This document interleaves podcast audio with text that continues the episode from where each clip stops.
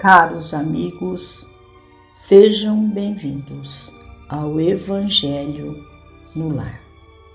Rogamos a Deus, nosso Pai, todo o amparo e auxílio diante de nossas dores e sofrimento. Convidamos os nossos amigos, trabalhadores da vitória do bem, que executam a vontade do Criador, que possam vir em nosso auxílio, trazendo a cada um de nós a sustentação necessária para que prossigamos a nossa jornada terrena, seguindo os passos do Mestre Jesus.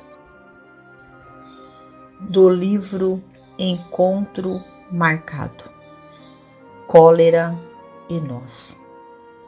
Não farias explodir uma bomba dentro de casa, comprometendo a vida daqueles que mais amas. No entanto, por vezes, não vacilamos em detonar a dinamite da cólera, aniquilando as energias dos companheiros que nos trazem apoio e cooperação. Nesse sentido, vale destacar que cada um de nós desempenha papel determinado na construção do benefício comum.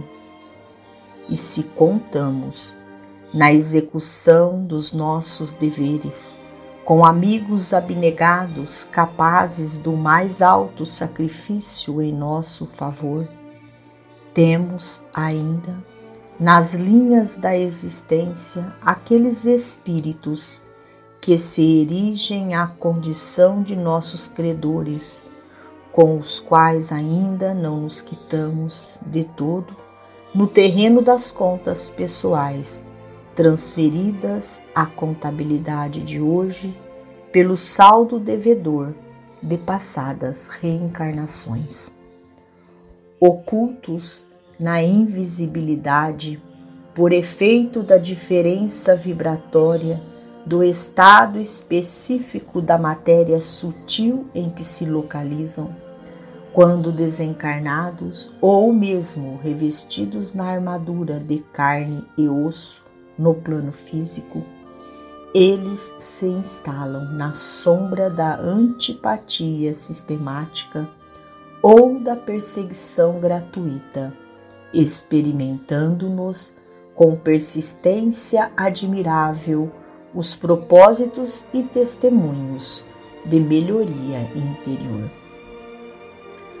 É assim que vamos vencendo em exames diversos, opondo valores morais entesourados na alma ao assédio das provas, como sejam paciência na adversidade, resistência na dor, fé nos instantes de incerteza e generosidade perante as múltiplas solicitações do caminho. Chega, porém, o dia em que somos intimados ao teste da dignidade pessoal, seja pelo dardo do insulto ou pelo espinho da desconsideração.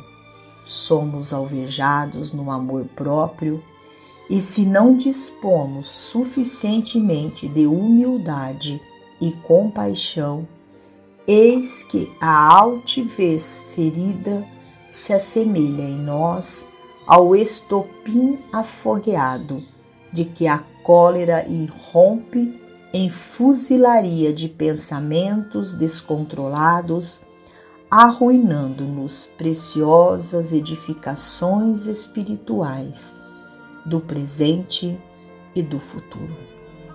Estejamos alertas contra semelhante poder fulminativo, orando e abençoando, servindo e desculpando, esquecendo o mal e restaurando o bem.